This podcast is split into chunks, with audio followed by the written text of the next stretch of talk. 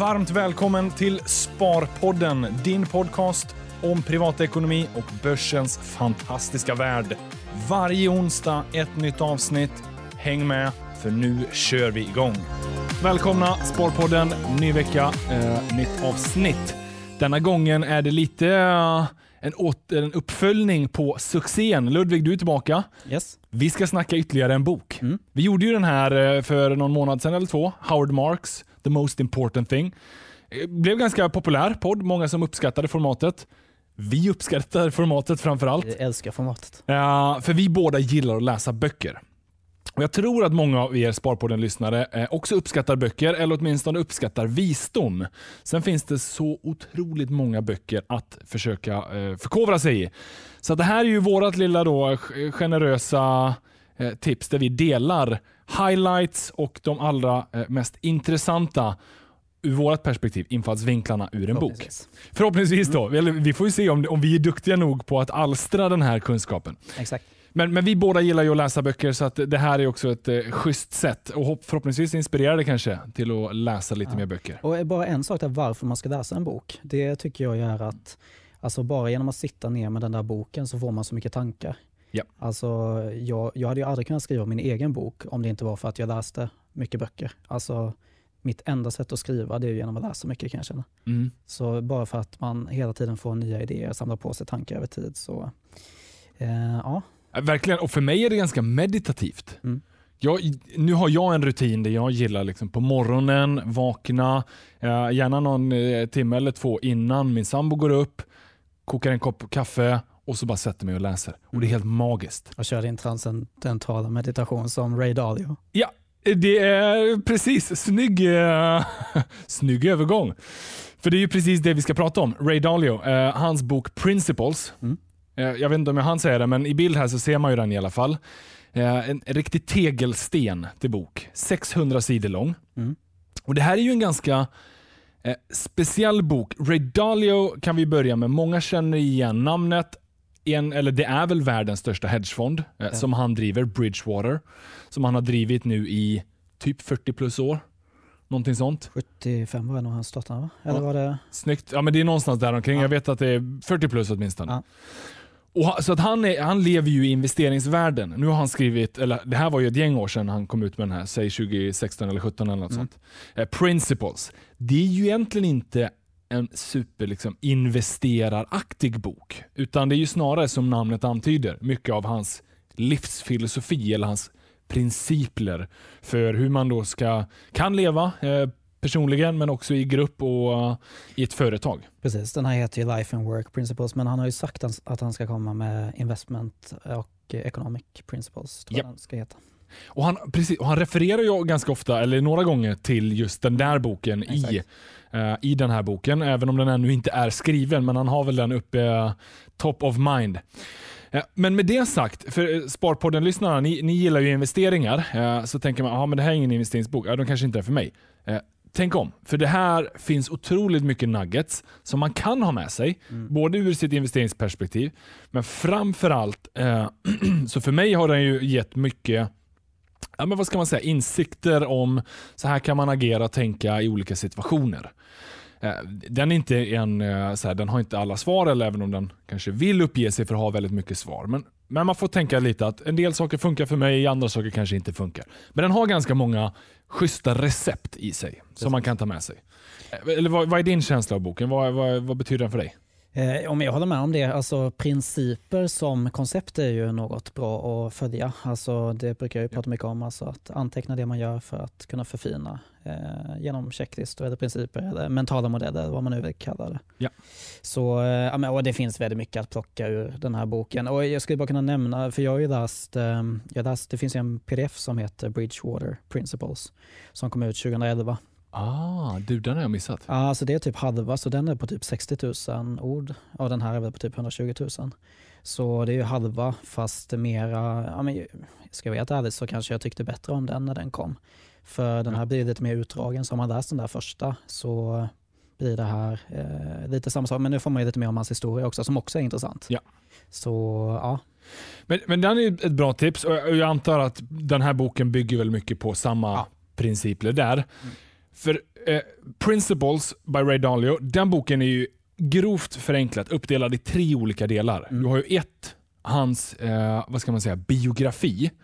Och Den är ju intressant i sig. Han, driver ju ett väldigt framgångsrikt företag. Eh, och Vägen dit har ju absolut inte varit enkel. Nej. Som det väldigt ofta är. Och Han är ganska ärlig och transparent med de eh, fel eh, som han både har begått, de bara eh, otur och motvind som han haft mot sig.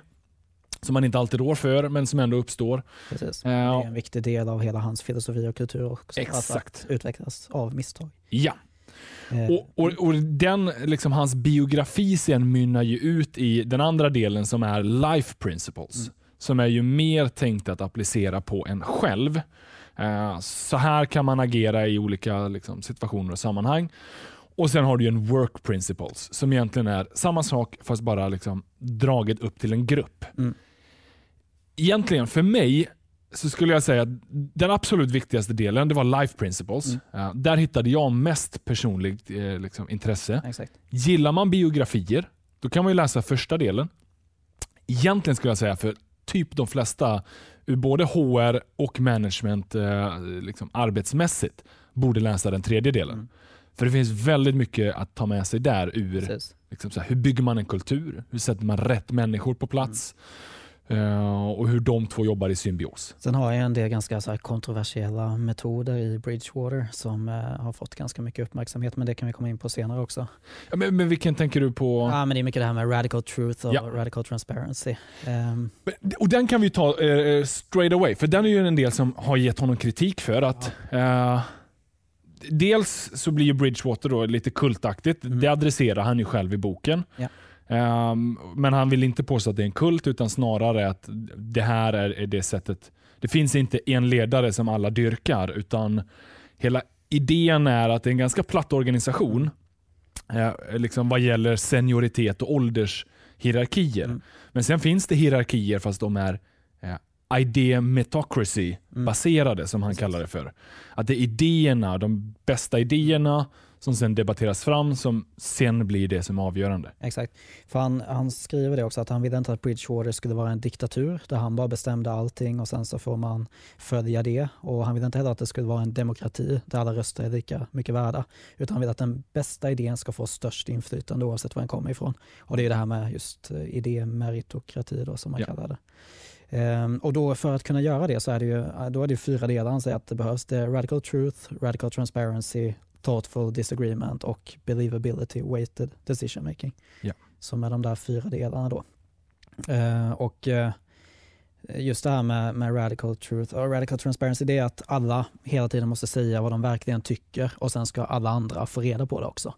Och det där blir ju ganska konstigt. Det har ju varit exempel på att eh, de till och med haft en sån sak som att någon ska få en promotion då och så har de tagit den diskussionen med varandra inför den här personen. Eh, vilket är så här, ja men det är väldigt... Det är en riktig story eller? Ja, Eh, sen vet, jag tror att han nämnde det någon gång senare att han, det är vissa grejer han har fått gå tillbaka på för att han har insett att det kanske inte alltid är i, Nej. i, i, alltså positivt för företaget. Men det är en ganska sån, men det är verkligen, ja, det är transparency. Ja. Verkligen.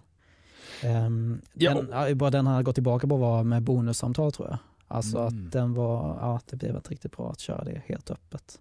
Nej, uppenbarligen finns det ju alltid alltså så här, personliga grejer. Nu, nu är vi ju, pratar vi ur ett jobbperspektiv, Mm. ur en liksom, jobbkultur och Mm.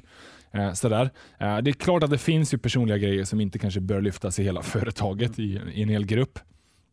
Eh, men mer truth eh, skulle nog vara ganska så bra för många företag. Mm. Att åtminstone det ska genomliva hela organisationen. Precis. Han, han använde ju ett exempel där deras backoffice-avdelning, de, de var tvungna till att spinna av den där. Eh, och är liksom ett, en instinktiv idé då är ju ofta för en VD eller toppmanagement att okej, det här får vi hålla hemligt tills det är klart. Mm. För annars så kommer det ut så kommer det börja pratas och så vidare. Och då kan det sätta käppar i hjulet. Mm. Men de valde ju snarare bara att vara helt transparenta. Okej, det är så här vi funderar. Eh, På riktigt, ni, ni kommer inte längre jobba i det här bolaget. Eh, Nu sa man det kanske på ett snyggare sätt. Men han ville ju i alla fall påstå att den vägen gav ju dem betydligt många fler insikter och det var betydligt mycket enklare att faktiskt genomföra Mm. hela det där eh, liksom, övergången. Och sen så har de ändå behållit dem som en form av extended family. Precis. Så att det ändå är fortfarande, liksom, de bidrar ju med arbetsuppgifter fast de inte är anställda. Utan, så att egentligen är de ju eh, bara liksom en partner på något sätt.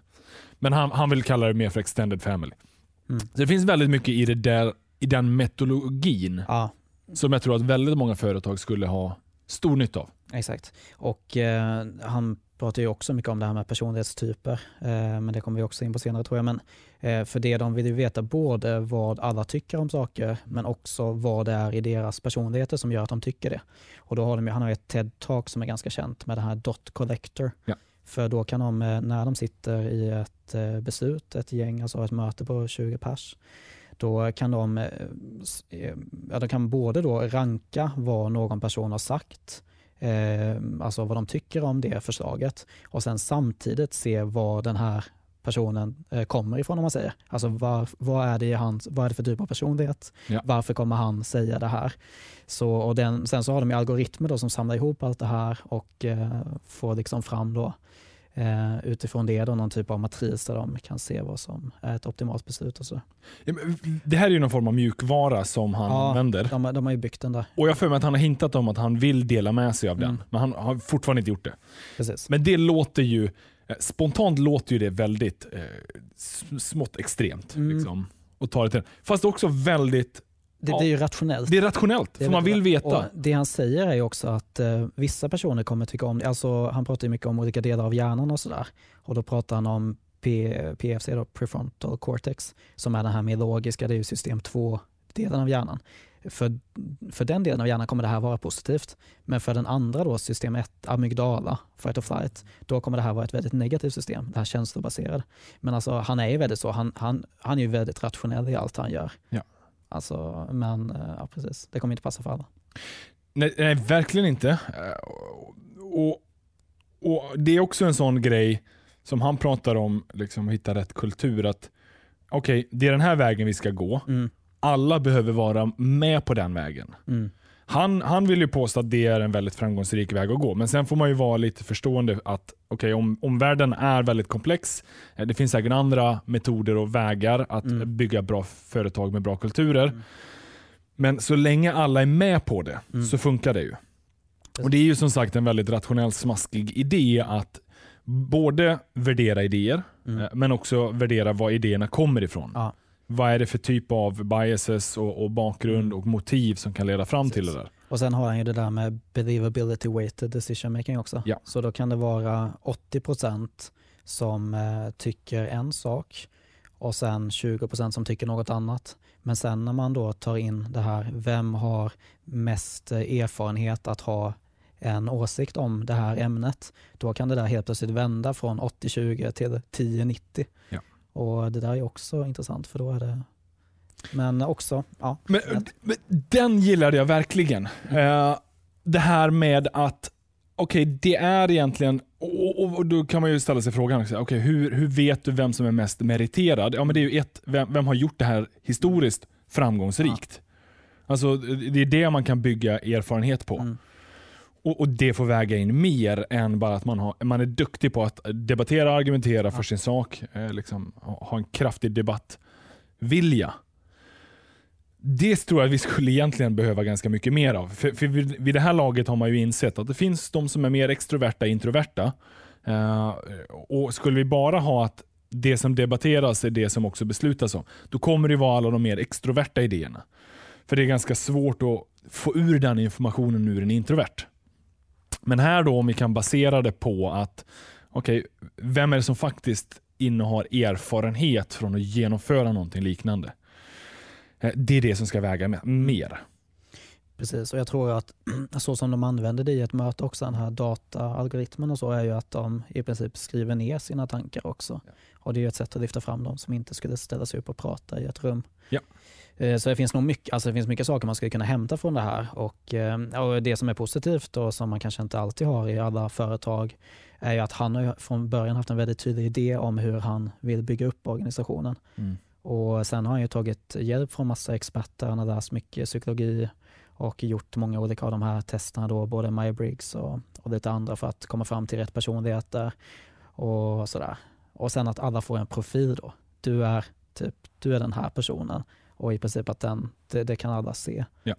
Och Nu är det ju inte riktigt så förenklade då som de här blå, röd, Nej. gul, utan lite mer komplexa och samtidigt är det ju profiler som inte är så, här, eh, så dömande kanske i karaktären. Att de inte är superförenklade och att hela du sen är de här bokstäverna eller de här siffrorna. Sen har jag poängterat det också att det här handlar ju om jobbgrejer och samma ja. sak med det här med radical truth. Alltså det är inte som att man, alla ska veta allting om alla utan det, det handlar om att öppna, eh, öppna upp sig kring saker som har med jobbet att göra som alla kan ha nytta av. Liksom. Ja. Men man får ändå ge honom att det är ett otroligt imponerande bygge. Mm. Ja, för när, man, när man hör de här eh, så tänker man att oh, wow, det där funkar ju om du är fem eller tio personer. Ja. Eh, då kan du ju ha en mycket mer sammansvetsad grupp. Du kan mm. vara lite mer transparent och öppen. Han driver ett företag som är kring 1500 Precis. anställda. Och han började själv i sin lägenhet 1975 också. Så att, och det är ju eh, det är en klassisk amerikansk romantiserad mm. väg. Han gick från sin two-bed apartment Precis. Eh, fram till så att det är det här mm. succékonglomeratet. Precis. Men också att han eh, vid ett tillfälle där, alltså han, han skriver mycket om misstag och sådär. Så vid ett tillfälle så tar han ett ganska stort bett och, som går emot honom så han får, han får avskeda alla anställda så bara blir han kvar också. Ja. Det är lite om hans historia då. Exakt, det, det, här är ju första delen. Ja. Då får man ju höra om de där olika delarna. Precis. Och Boken är ju uppbyggd så att det är biografi först. Mm. Eh, för, många av de snedstegen han tar är ju mm. sen liksom ligger till grund för de principer han, han, han bygger upp. Nu började vi bakifrån här. Nu började vi bakifrån. Men, men om jag ska vara helt ärlig, ja. eh, jag, jag, jag, jag gillar den work-delen, men mm. det är nog den delen jag gillar minst, mm. om jag måste välja. Uh, och det är inte och det kanske delvis är beror på att jag inte driver ett eget bolag mm. eller liksom sitter i den typen av mm. sits. Uh, och Jag tycker att man får ut ganska mycket av life principles mm. som man sen kan ha med sig. Ja. Men han säger ju själv att work principles den är ju hur du kan sen agera mm. i en relation till andra människor. Jag kan ju ändå tycka om den där sista också för det blir praktiskt på något sätt. Eh, life principles, då, då får man en massa teorier och massa idéer kring hur man kan göra saker. Ja. Men i work principles så blir det ändå, ja men så här kan man faktiskt och praktiskt göra i en organisation. Ja. Så eh, det, ja, men som sagt, det, men, alla tar med sig någonting. Alla tar med sig någonting och jag tycker ändå att uh, man kan ta med sig mycket av det där till sin arbetsgrupp uh, så, som man liksom är i. Uh, mm. Även om inte hela ditt bolag kanske ställer om kulturellt mm. så kan man ändå börja någonstans. Precis. Många av de här idéerna av att anamma mer transparens, sen kanske man inte initialt kan gå till radical truth, Nej. att allting ska vara öppet. Liksom. Utan jag tror att man successivt får jobba sig in i det. Mm. Eh, men framförallt att man ska basera mer beslut på vad är, vem är det som är faktiskt eh, mest kunnig? Mm. Vem har historisk erfarenhet av att genomföra eh, med framgång någonting liknande? Ja. För där är det väldigt många som kanske inte anammar det i många företagskulturer. Att ja, man går lite mer på känsla. eller man går utifrån den hierarkin som redan råder och då är det, då är det ofta ålder, senioritet. Mm. Eh, det finns någonting i det, det finns en anledning till varför vi har det, men man missar mycket av eh, de kanske idéer som kommer underifrån. Ja, precis. Eh, jag tänker om vi bara ska ta eh, den här bakgrunds... Eh, ja. Ta lite om den. Jag tycker han är, det är väldigt intressant hur han började allting och vad han fokuserade på där i början känner jag. Eh, för, alltså han, ehm, han, han började på Wall Street som eh, assistent efter college då. Det var 71 och det var då som Bretton Woods eh, kollapsade också. Nixon gick ut och höll något tal där. Mm, just det.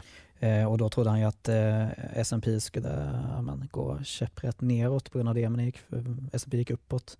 Så det var så första gången han lärde sig att men, han, han kan ha fel i sina bedömningar också. Men sen då alltså det han fokuserade på i början, för sen så tog han sin MBA på Harvard och så började han 1974 igen tror jag på Wall Street. Men det han fokuserade på från början var ju mycket jordbruksråvaror. Alltså så här vete, majs och bomull och sojabönor och sådär. Eh, och mycket så här fokus på köttindustrin också. Eh, jag vet att han till och med hjälpte McDonalds införa Chicken McNuggets som var en lite så här intressant historia. Och, hjälpte han? Ja, ah, okay. ja, men grejen var den att eh, de visste inte om de skulle satsa på det för att de var för oroliga för att priset på kycklingen skulle stiga. Så de kunde inte, ville inte lägga det på menyn för alltså om priset skulle stiga skulle det minska deras marginaler. Mm. Eh, och det fanns ingen, det fanns liksom ingen så här termins, man kunde inte terminssäkra kycklingpriset då. Men då så, i och med att han var mycket inne på det med alltså själva råvarorna eller jordbruksråvaran som krävdes till kycklingindustrin om man säger, så fixade han någon typ av terminskontrakt på eh, sojabönor och majs som var den viktigaste inputen då för eh, jordbruket där. Eh, och då kunde man matcha då de som tog fram själva kycklingen, de som skulle sälja det, med McDonalds som skulle köpa det. Vilket gjorde att ja, de kunde kunde lägga in det på menyn sen. Oh, wow. Ja, det är en intressant story. Eh, och en annan sak som man också gjorde var ju det här med eh, alltså, realränteobligationer. Eh, I vilket företag var han verksam då? Eh, jag tror att i början där, eh, ja, detta var nog ändå efter, för jag menar, han, var ju, han jobbade på Wall Street typ 74 ja. och sen 75 startade han Bridgewater. Och från början, i och med att han hade en sån nisch, så var han typ rådgivare till mm. företag inom, ja men det var både typ, eh, alltså inom krediter och, och råvaror och sådär. Eh, det var det som Bridgewater började med där 75. Okay. Ehm, och sen, eh, ja, men, så han, han har gjort mycket olika grejer men det var ju mycket fokus på råvaror, krediter och valutor till en början och så mycket rådgivare till företag innan han började mera med eh, förvaltningsbiten och sådär ja. eh, för andra. Ehm, men ja, och som sagt, han var ju, alltså ett av de här stora misstagen som han gjorde då, det var ju det här bettet som han tog. Eh, för i början på 80-talet där så var ju, alltså skulderna eh, hade byggts upp väldigt mycket och det var särskilt så här skulder till tillväxtmarknader från USA då. Eh, som man hade, och då, då trodde han att, jag tror det var Mexiko, skulle få ställa in sina betalningar. Han gick ut med det bettet och fick rätt. Och det var, han, han fick komma med i tv och så, för han blev väldigt känd för det. Men efter det då så trodde han att hela eh, ekonomin skulle gå ner i en eh, depression och bettade väldigt hårt på det. Eh, men sen då, alltså början på 80-talet, så alltså börsen vände ju uppåt efter det här. Jag tror Fed tryckte pengar och eh, man fick en börsuppgång på liksom 18-19 år istället fram till IT-kraschen. Så det här var liksom hans absolut stora, största misstag som han gjort, som han har lärt sig mycket av sen då. Och det känns ju som att man kan relatera lite till det där idag. Mm. Uh, bara det här faktumet, ja, ta Bretton Woods eller de här skuldproblemen, mm. eller för, för den delen alla de historiska problem som vi har haft ja. på börsen. Det blir väldigt lätt att man tänker att okej, okay, nu är världens undergång nära. Mm. Uh, och så försöker man betta big på det där. Mm. Samma här, det kom en pandemi som bara svepte mm. över hela världen och ingen hade kontroll över den. Skulderna byggs upp kraftigt med hjälp av centralbanks printade pengar. Mm. Man tänker att nu står vi vid ruinens mm. liksom, brand. Men eh, ofta tar man sig vidare exakt. uppåt. Ja.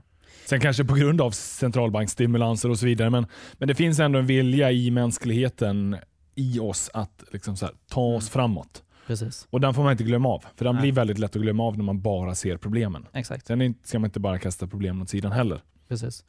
Och Det var en sak som han eh, skriver om sen som han kommer fram till, alltså fyra punkter då som ska krävas för att han ska ja, men, klara sig bättre i framtiden. Där eh, ettan är att hitta de smartaste personerna som är av en annan åsikt och förstå deras resonemang. Ehm, och sen tvåan är var, var medveten om när du inte ska ha en åsikt. Och tredje är utveckla, testa och systematisera evigt aktuella principer och fjärde, balansera risken så du behåller uppsidan men minskar nedsidan. Så de här fyra punkterna då eh, kom han fram till efter den här stora bettet då när han förlorade i princip mm. alla sina anställda och sådär. Och de återkopplar han ju ganska ja, ofta exakt. till under life principles. Precis. Men, men de kan vi ju ta lite, för mm. där, där finns det otroligt mycket stoft ja. att ta med sig. Uh, ett, att försöka hitta andra människor mm. som inte har samma åsikt. Precis. Den är det väldigt många, mig inklusive, som mm. behöver jobba på. Ja. Uh, för det blir så lätt att man kommer överens med någon mm. som delar samma värderingar, ja. åsikter, tankar. Ja. Uh, och så bara tänker man att alla andra är idioter. Ja, exakt. Och det där är också, han, han skriver mycket om det här med open-minded och closed-minded och att vara radically open-minded. Återigen radically. Men, uh, ja. men just att um, det är väldigt enkelt också att man man, man, ja, man har en åsikt och så fäster man sig vid den.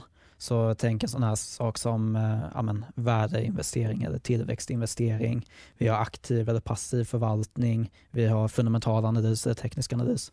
Det är så väldigt eh, enkelt att man bara man, man bestämmer sig för en av dem och sen så bara utesluter man allt annat. Ja.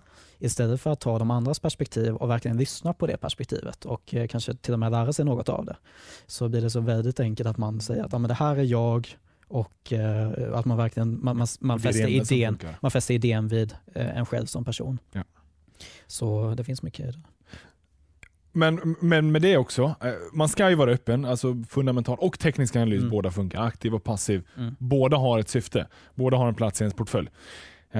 Men ibland måste man ju också sätta ner foten och tänka, ja. inse att okej okay, vänta nu, det här är ju inte fel kanske, men det är way off eller inte tillräckligt bra enligt mina egna mm. Och så är det ju. Du måste ju någonstans välja ändå. Du måste ju ha, du måste ju ha en grundsyn. Ja. annars så blir det väldigt spretigt sen när du ska agera. Exakt. Men poängen är ju då att man ska ha en grundsyn, mm.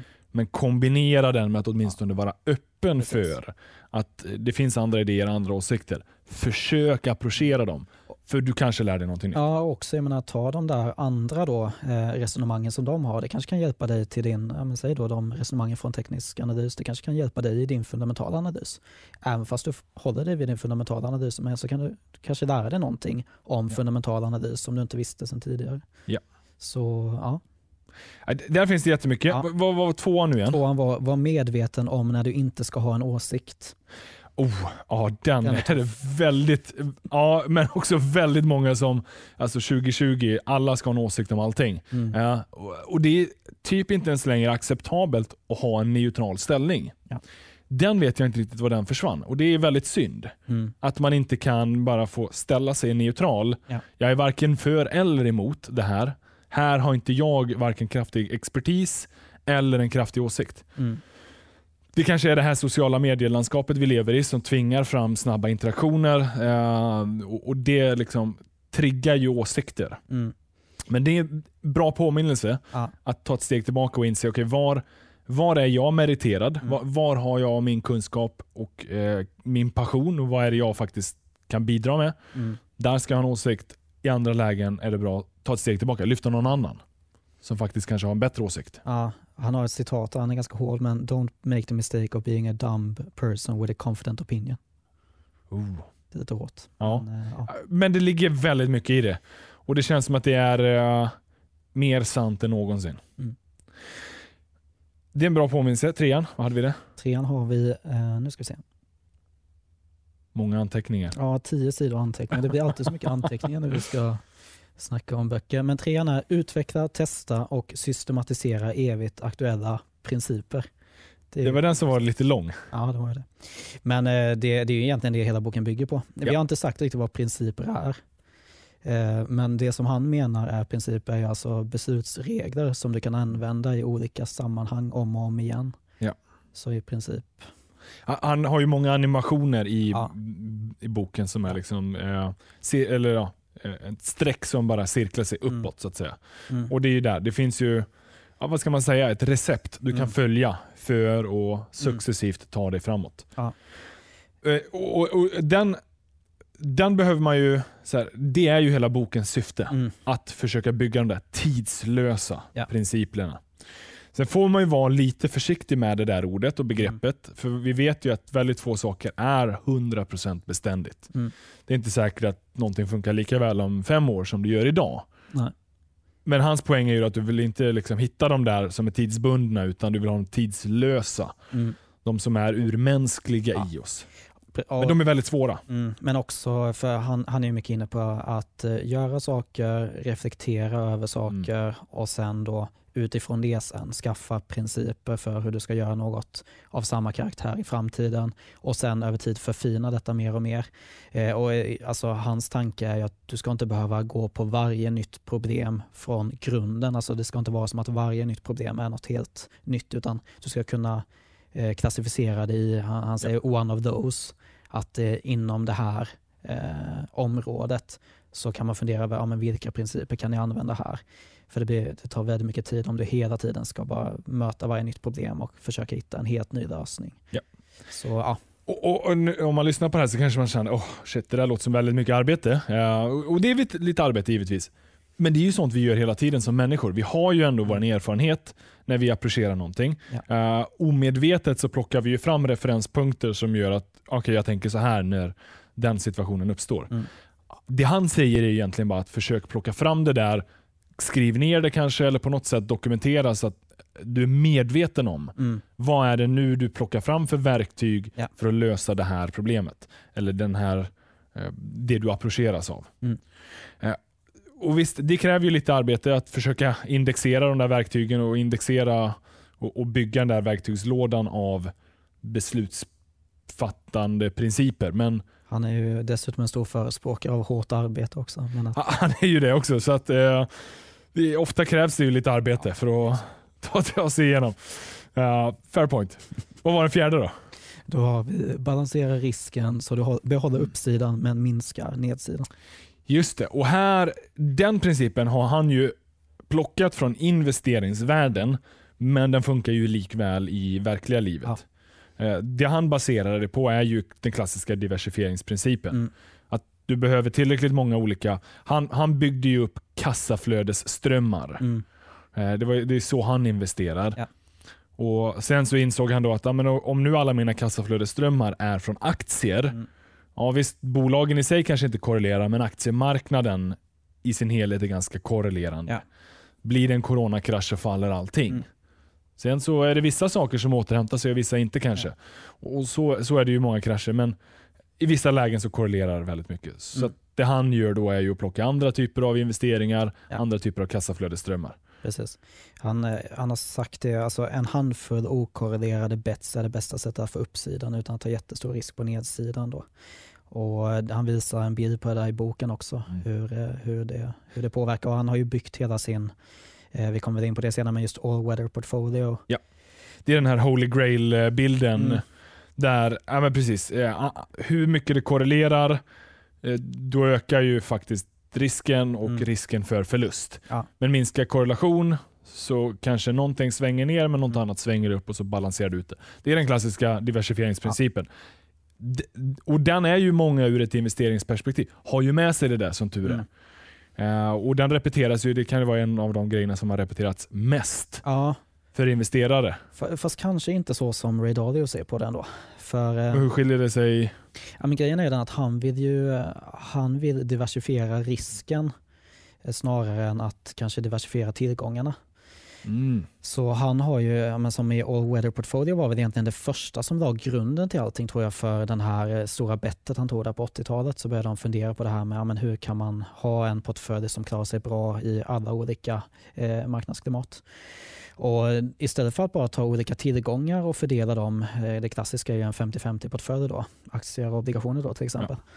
Så vill han istället då, eh, för i en sån portfölj så kommer aktiedelen utgöra en väldigt stor del av risken till totalportföljen. Mm. Och det han istället ville göra var att ha en, han ville ta risken så då menar han att i en 50-50 portfölj då kommer 95% av risken från aktier. Så om aktiedelen kraschar då kraschar portföljen. Så då vill han egentligen ta den här risken och det är ju volatiliteten då. Så han vill ha 25% och uppdelat på fyra.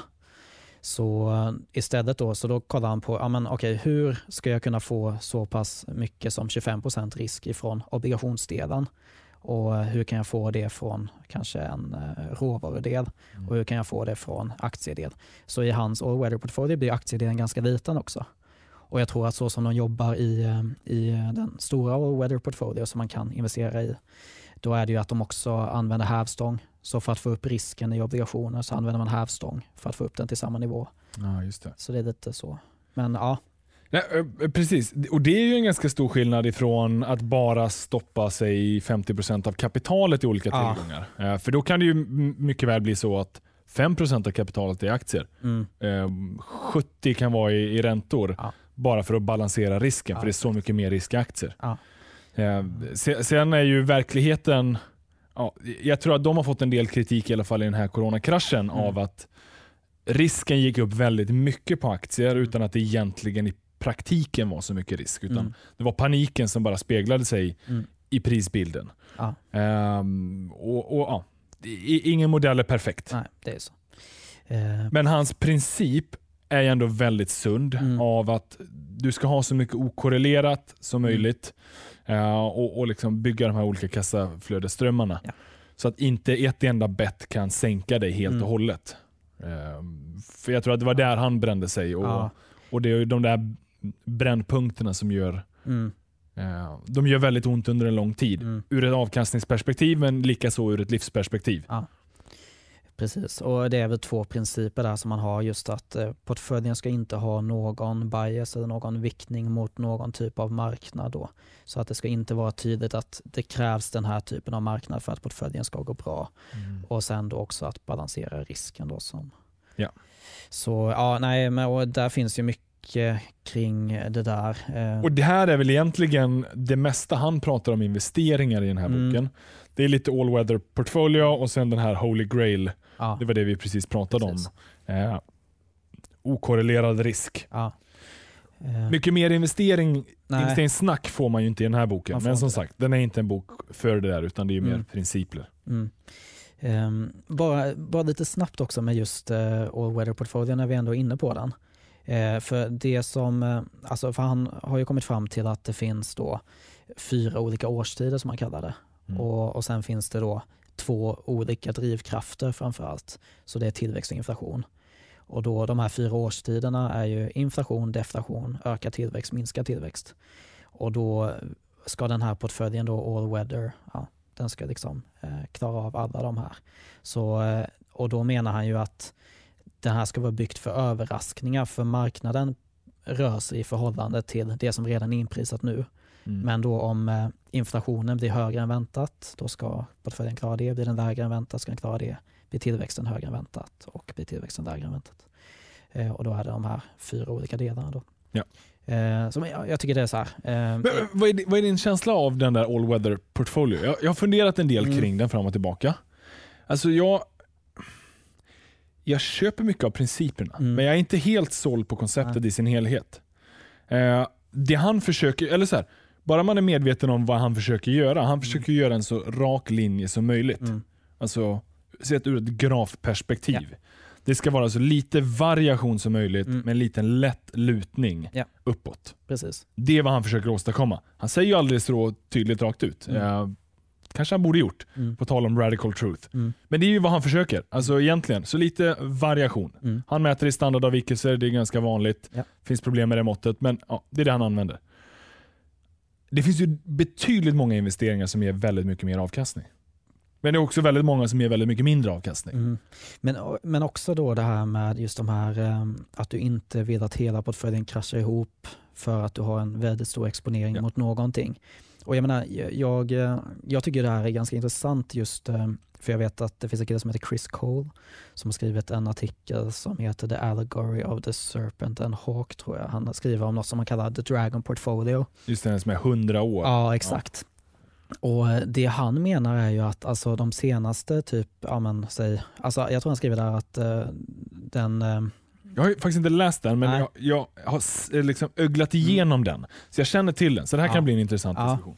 Ja, men just att eh, genomsnittsförvaltaren i USA är runt 50 år Mm. och eh, de har haft sin professionella karriär i en miljö med sjunkande räntor.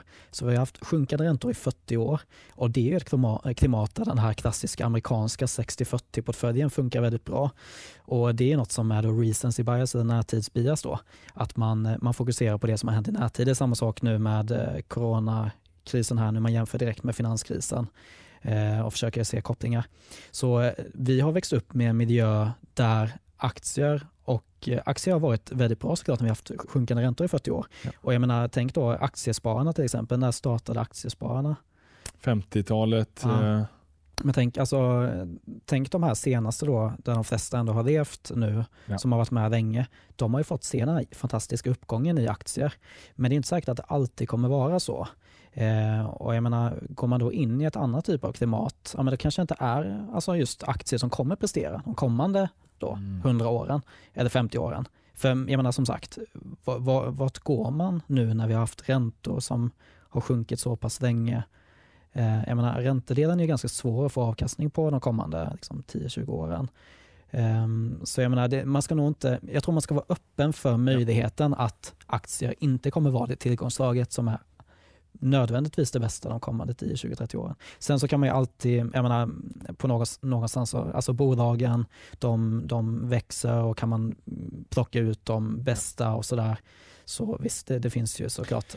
Nej, men jag, jag, tror att det finns en hel del insikter man kan plocka där. Uh, det finns ju väldigt mycket sanning i att räntorna har bara fallit och, och att aktiemarknaden har haft en e enorm medvind. Mm. Ett Warren Buffett är ju väldigt skicklig ja.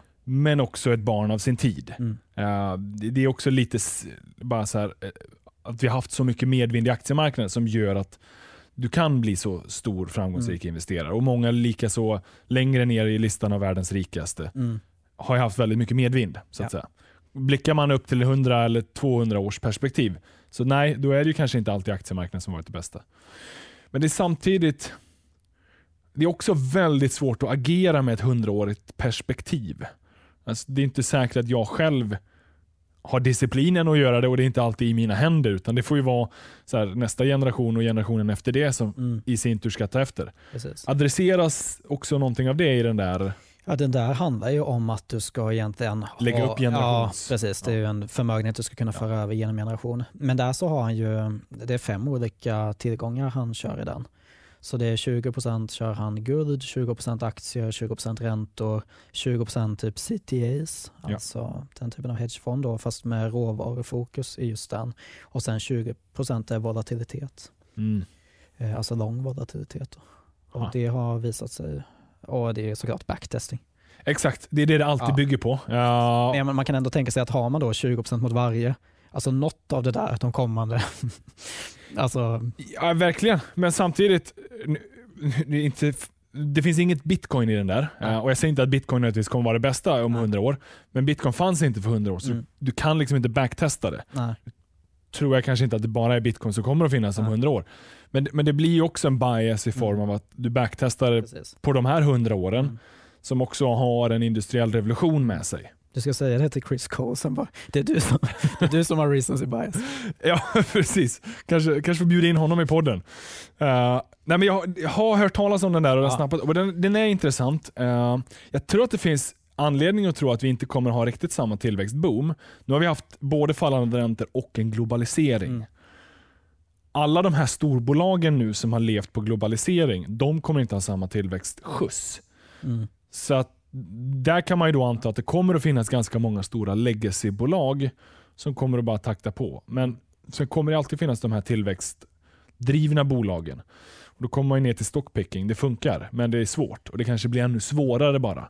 Men sen också, alltså det här, eh, man kan ändå ha det här tänket menar jag. För jag menar, även om det då är bitcoin som kanske blir något att uh, ha i portföljen i framtiden. Ja, men kanske ha en exponering mot det då. Alltså bara det att man mm. kanske inte ska ha ha en 100% aktieportfölj och alltid tro att det är det som gäller. Sen, ja. Nej, nej men, nej, men äh, absolut. Men, men det är väldigt svårt när det är så långa tidsserier. Ja, för det blir alltid backtesting. Mm. Och backtesting funkar bara så bra. Mm. Eh, för det är historia. Mm. Alltså, framtiden är fortfarande väldigt oviss. Mm. Det, det finns, vad jag vet i alla fall, inte i modern tid några jättebra referenspunkter för globala pandemier. Nej, så du kunde backtesta mot. Vad händer Nej en portfölj i en global pandemi. Vi kan backtesta mot en finanskris. Mm. Så där kan folk vara ganska förberedda på. Mm. Om det nu skulle uppstå en finanskris. Men jag tror inte det gör det. Bara för att vi kan vara förberedda. Så vi kommer att motarbeta det. Förrän som 70-100 år, när vi har glömt av det där, då kommer de uppstå igen. Men jag tror faktiskt att uh, den som portföljen som har klarat det bäst just nu är den här Harry Brown. Det är 25, 25, 25, 25. Jag tror det är 25% guld, 25% aktier, 25% kortränta, 25% långa räntor har jag för mig. Eh, så jag menar, om man, alltså, ja, eh, just den där diversifieringen mellan tillgångsslag när hela börsen kraschar så kommer du ju klara det lite bättre då eh, i de här stora ja. krascherna. Ja, men troligtvis. Men, men det är också så här, det är en av många portföljer. Ja. Sen kan du ha en vanlig aktieportfölj där du bara belånar dig mm. efter att det har gått ner 20%. Ja ja, men då finns det en sannolikhet att du får en Precis. skjuts uppåt med hävstång. Eh, så här, man kan bygga modeller efter alla möjliga tänkbara Exakt. teori och variation. Mm.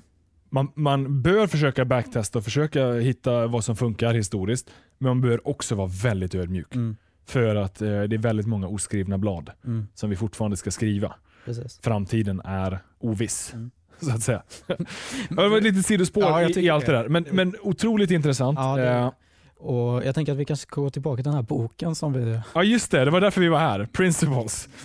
Ja, men det är All Weather Portfolio, den Ja, bygger ju mycket på det. gör det. Så det är det det handlar om. Eh, Ett, ett citat som eh, han använder många gånger, som jag gillar, är pain plus reflection equals progress.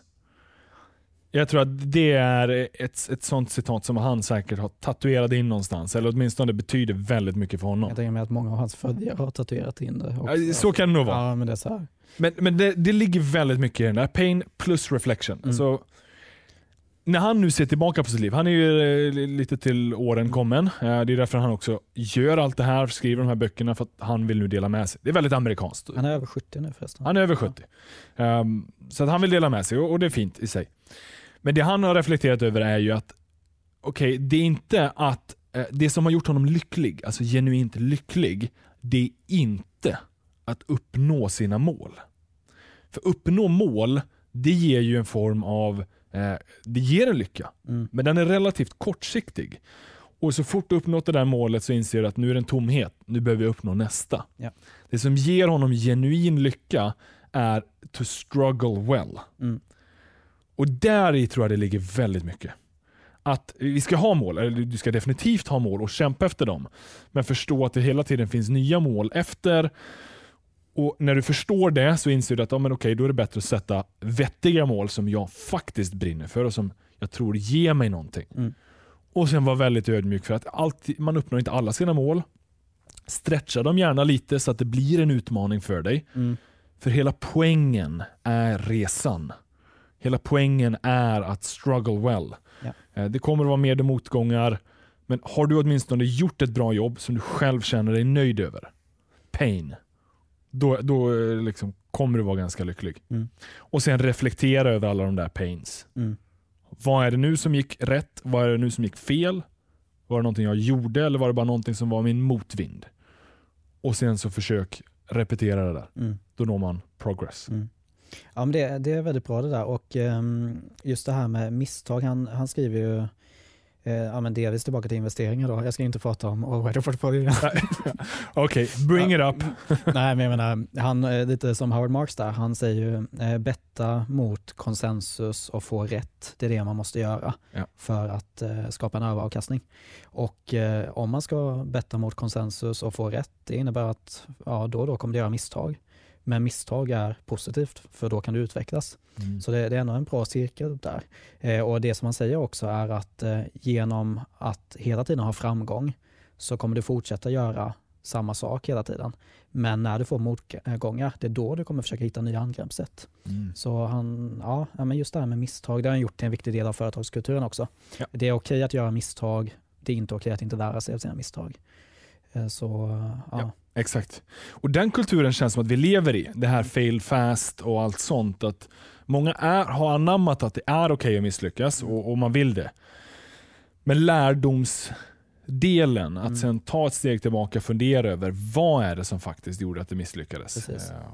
Den kanske man ibland missar också. Ja, En sak som man säger där, för han är ju inte jättepositiv till eh, skolan, alltså så här formal education. Nej. Alltså, han säger att en bakgrund till varför vi är dåliga på att utnyttja misstag är att i skolan så alltså, då belönas de rätta svaren men fel svar straffas.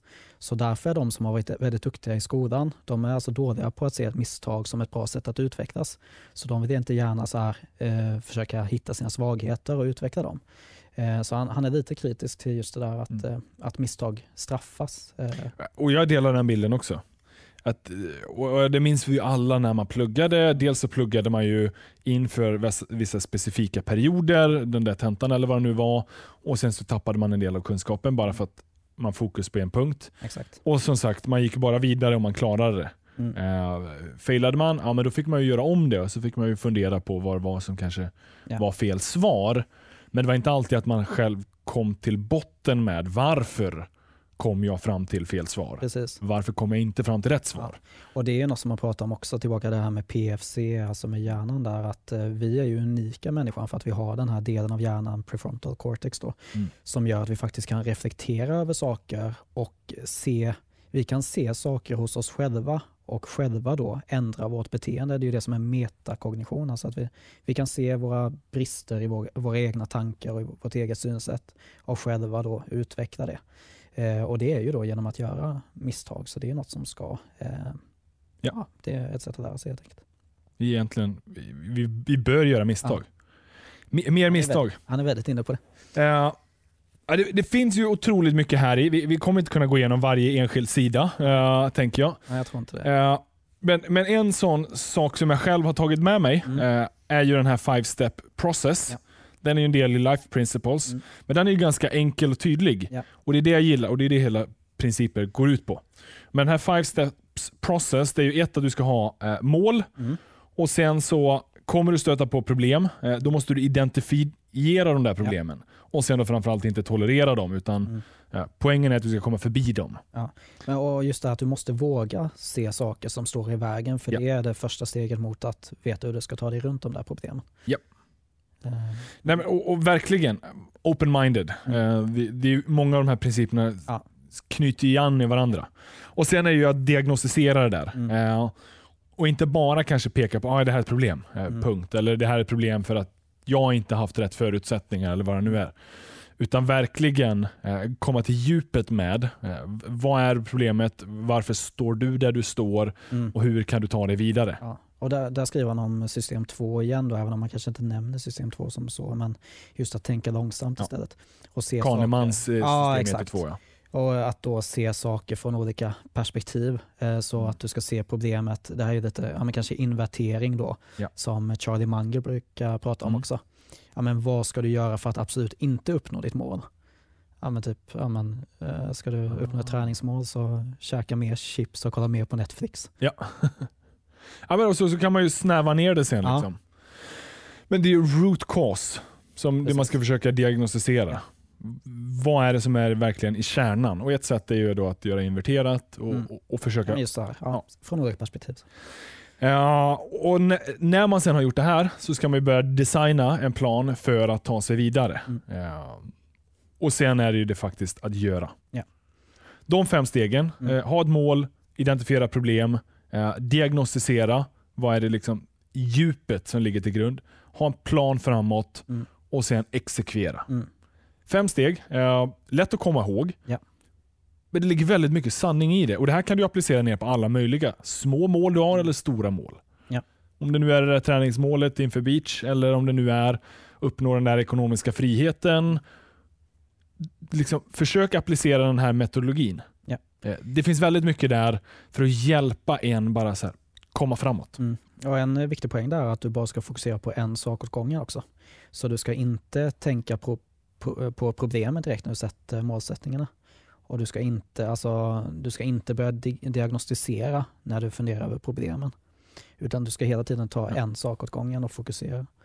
Eh, menar han. Väldigt bra påminnelse, för annars så bygger du ju biases ja. eller det smutsar ner i, i, i, just den processen eller i det steget mm. du befinner dig i. Precis. Uh, men någonting jag gillar med den är att den är ganska straightforward, den är väldigt rationell mm. Eh, och det, det tilltalar en del. Och att du, ja, men du har de här tydliga stegen. Sen har han ju en väldigt eh, visuell bild bara hur du liksom ah. cirkulär uppåt. Mm. Att du, för, för, det kommer att vara eh, svackor eh, och det är ju liksom själva problem och diagnostiseringsdelen. Mm. Och sen så ska man ta sig igenom mm. det. Eh, han har ju den här videon också, Principles-videon som är på 30 minuter eh, ja. som man kan kolla på. Och den, då beskriver han ju den här också, om man ser den där bilden och så. Eh, ja, eh, det, det, kan vi ju gå igenom. jag tror inte att den är 30 minuter. Han har ju ett gäng olika, han har ju en mm. ljudbok som är Life Principles. Mm. De kanske är 30 minuter ja, alltså vi, Han har en video som ah, okay. den, den, ja. den, den, finns i alla fall. För annars så har han också gjort en uh, How the uh, Economic ja, Machine Works. Precis, också. Det är också en väldigt populär ja. Youtube-video. Ja, den är fantastisk. Den är verkligen väldigt bra. Som förklarar övergripande, så här, på 30 minuter, mm. Makroekonomiska eh, mm. liksom, kugghjul som hänger ihop. Sen är inte den 100% korrekt i alla lägen och du kan inte bara applicera den. Världen är lite mer komplex, men den ger en väldigt, väldigt bra, tydlig eh, bild över är en ganska enkel princip över hur ekonomiska maskineriet ja. funkar. Och Det där är något som han jobbar mycket med, att alltså ta komplexa system och se dem som en maskin. Ja. Och sen då försöka se så här orsak och verkan samband in, inom den här maskinen och försöka då återigen då skapa principer utifrån det. Exakt. Eh, så där, ja. Jag gör som så här för er lyssnare. Uh, i, på Nordnet-bloggen, i blogginlägget som tillhör, uh, ni hittar det här i beskrivningen. Där ser jag till att samla alla de här så kan man själv mm. uh, ta och kika in dem framåt. Ja. En sak som jag känner, alltså så här med beslutsfattande skriver han en del om. Mm. Och eh, ja, men Då har han ju olika delar. Alltså, dels så han är väldigt mycket inne på det här med att eh, börja med det viktiga. Alltså till att börja med att säga att kvaliteten på dina beslut kommer avgöra kvaliteten på ditt liv. Så att um, ja, för det första så är det viktigt med bra beslutsfattande. Men att fokusera på det som verkligen har betydelse och det är ju 80-20-principen då. Eh, vad, vad kommer ha störst eh, betydelse för ja. resultatet? 20 procent av ja. ditt input ger ofta 80 procent ja. av resultatet. Precis. Um, och sen då har han ju såklart att man ska använda principer och då är det ju då att fundera över kriterier som du använder då vid ett visst beslut och skrev ner de kriterierna och sen förfina dem till nästa beslut. Och Det är det som vi varit inne på tidigare. Men sen har jag ett annat steg då att man gör principer till algoritmer också och låter datorn fatta beslut tillsammans med dig. Eh, så att man då bygger algoritmer baserat på principer och sen tar beslut baserat på algoritmerna också. Um, och Det här är ju det är någonting som han har gjort ganska mycket och även i sina investeringsprocesser. Just det här att han använder datorn väldigt mycket i beslutsfattandet. Och Jag vet att det här är något som Daniel Kahneman har skrivit om också. Eh, vikten av att, för i och med att vi har så mycket biaser, så eh, alltså att man kombinerar då, att man, eh, han kallar det för disciplinerad intuition. Alltså att du tar det som datorn har sagt och sen så kan du göra din egen twist på det på slutet eh, för att fatta ett beslut tillsammans med datorn. Och att det har visat sig då vara ja, men, ett bra sätt att fatta beslut och undvika de här alltså tankefelen som vi gör. Verkligen, det är ju super, det är en superrationell approach. Mm. Uh, och, och, Man blir lite mörkrädd för man tänker att datorerna kommer att ta mm. över snart om vi nu programmerar in allt mm. vårt beslutsfattande där. Uh, men slutknorren är ju just den att sista ingrediensen är ju judgment. Mm. Alltså att du själv yeah. du tar datorns output mm. och sen så funderar du över, är det här rimligt? Är det här, liksom, bör jag agera enligt mm. med det här eller kan jag twista det på något sätt? Så att uh, helt och hållet eh, robotiserade kommer vi inte bli. Nej. Nu är ju det en ganska jobbig Excel-snurra att bygga själv enligt alla liksom, mm. ens egna beslut som man har fattat någonsin. Men det kan ju också bara vara en checklista. Det kan ju också bara vara en checklista. Eh, den, den duger till 80 procent. Mm. Eh, 80-20 mm. princip av den där fantastiska algoritmen. Ja. Bygg en checklista, så här agerar jag väldigt ofta när det här händer. Mm. Som en investerare är det ju alltså, bör man i princip ha en checklista för ens strategi. Mm. Det här är vad jag köper, på vilken reguljär basis, vilken exponering, jari jari jara. Mm. Bygg din egna checklista, vilket är din investeringsstrategi. Ja. Och Sen kan man ju göra det där också i, i många andra sätt i livet. Mm. Uh, checklistor. Precis. Det, det, är guld värt. Ja, eh, något annat han säger är det här, det finns en del likheter med Howard Marks faktiskt. Ja, för där Howard Marks säger också, eh, tror inte heller att datorer kommer att ta över, utan vi behöver den här mm. eh, mänskliga intuitionen och eh, beslutsfattandet. Men, men, också det här med att inte fokusera på enskilda utfall. Alltså han, mm. han skriver det att en bra beslutsfattare och en dålig beslutsfattare kommer fatta dåliga beslut, men det handlar snarare då om att ja, det som skiljer dem är vad som orsakar de dåliga besluten och hur konsekvent man fattar dåliga beslut. Så det, och det är ju lite där process för utfall som eh, Marx har skrivit mycket om också. Ja, och det där handlar ju om att eh, ingen kan någonsin fatta alla beslut korrekt eller 100% rätta.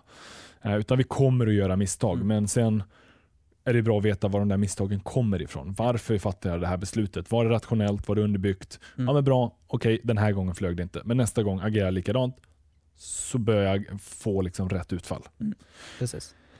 Uh, det, är, uh, det här är ju några av alla de life uh, och work principles som Ray Dalio tar upp. Mm. Jag tror inte att vi hinner gå igenom exakt alla. Eh, men jag uppmanar ju alla lyssnare att läsa den här boken. Den är ju lite mastig, det är 600 sidor ungefär. Ja. Men som sagt, man kan bryta ner den i tre olika böcker. Mm. och, och, man kan faktiskt välja att läsa den lite efter hur man nu själv känner. Precis. Det där är något som jag alltid vill alltså, att, att man ska ta med sig. Att, I alla böcker? Ja. alltså jag läser inte böcker i kronologisk ordning, jag har slutat med det. Jag är fortfarande inte där än, men jag avundas dig. Ja. Jag måste börja med det här också. Men, alltså, men, men vart börjar du då? Börjar du i början eller börjar du i slutet? Alltså jag, jag brukar börja med innehållsförteckningen och sen så jag, jag läser jag det jag känner för just nu. Ja. Och ofta då att jag, för jag menar om du ska läsa en bok, det är 120 000 ord. Eh, det är knappast så att du kommer kunna komma ihåg alla de där orden, då ska du vara ganska extrem. Så jag menar, bättre då att du fördjupar dig på vissa delar, så att du kanske då fördjupar dig väldigt mycket på 10 000 ord som du verkligen har nytta av just nu eh, i praktiken också. Mm. Så jag, ja så tycker jag. Sen så, ja. I mean, för det blir ett så stort projekt också. Ja. Alltså ska du ta dig igenom en bok på 600 sidor, det blir ett så stort projekt så att du orkar liksom knappt. För många. Ja men verkligen, och framförallt då är, gillar man kanske inte att läsa, är inte det ens favoritmedium mm. att ta till sig information, ja, då känns 600 sidor väldigt ja. övermäktigt. Uh, så det är ett bra tips att ta med sig och, och, faktiskt, jag själv också brukar vara ganska duktig på att skippa mm. och, skumma delar. Mm. Sen så, Med det sagt så ofta ger jag någon form av ja. kronologisk eh, liksom ansats. Mm. Sen kan jag märka att jag kan hoppa vissa delar som inte är riktigt relevanta. Precis. Sen ja. finns det, alltså, det finns ju fortfarande böcker som jag läser från första till sista sidan. Det finns ju vissa böcker som man känner att ja. men här får jag ut någonting på varje sida. Men det är väl också ett resultat av att man har läst ganska mycket. Om man har gjort det så många idéer återkommer ju, så då kanske du inte behöver läsa allt utan Nej. fördjupa dig i sånt som du känner att Exakt. det här har jag nytta I just den här då, Principles, eh, där är ju han väldigt generös och mm. ger ju dig faktiskt, du ja. har ju en innehållsförteckning i början givetvis, men i mitten mellan Life och Work Principles, där ger han ju sammanfattningen. Ja. Han är extremt strukturerad. Han är väldigt strukturerad. Den är ju, alltså så här, vill man bara få det snabba, går till där i mitten, mellan Life och Work Principles, kan inte exakta sidan, men, men där har du ju liksom summeringen av allting ja. uppstaplat. Mm. Är det någonting där som du inte riktigt greppar? Okay, radical truth, ja men det fattar jag. Det är radikal eh, transparens. Mm. Ja, men är det någonting där som man inte fattar, då kan man liksom klicka sig och läsa just om mm. den där delen.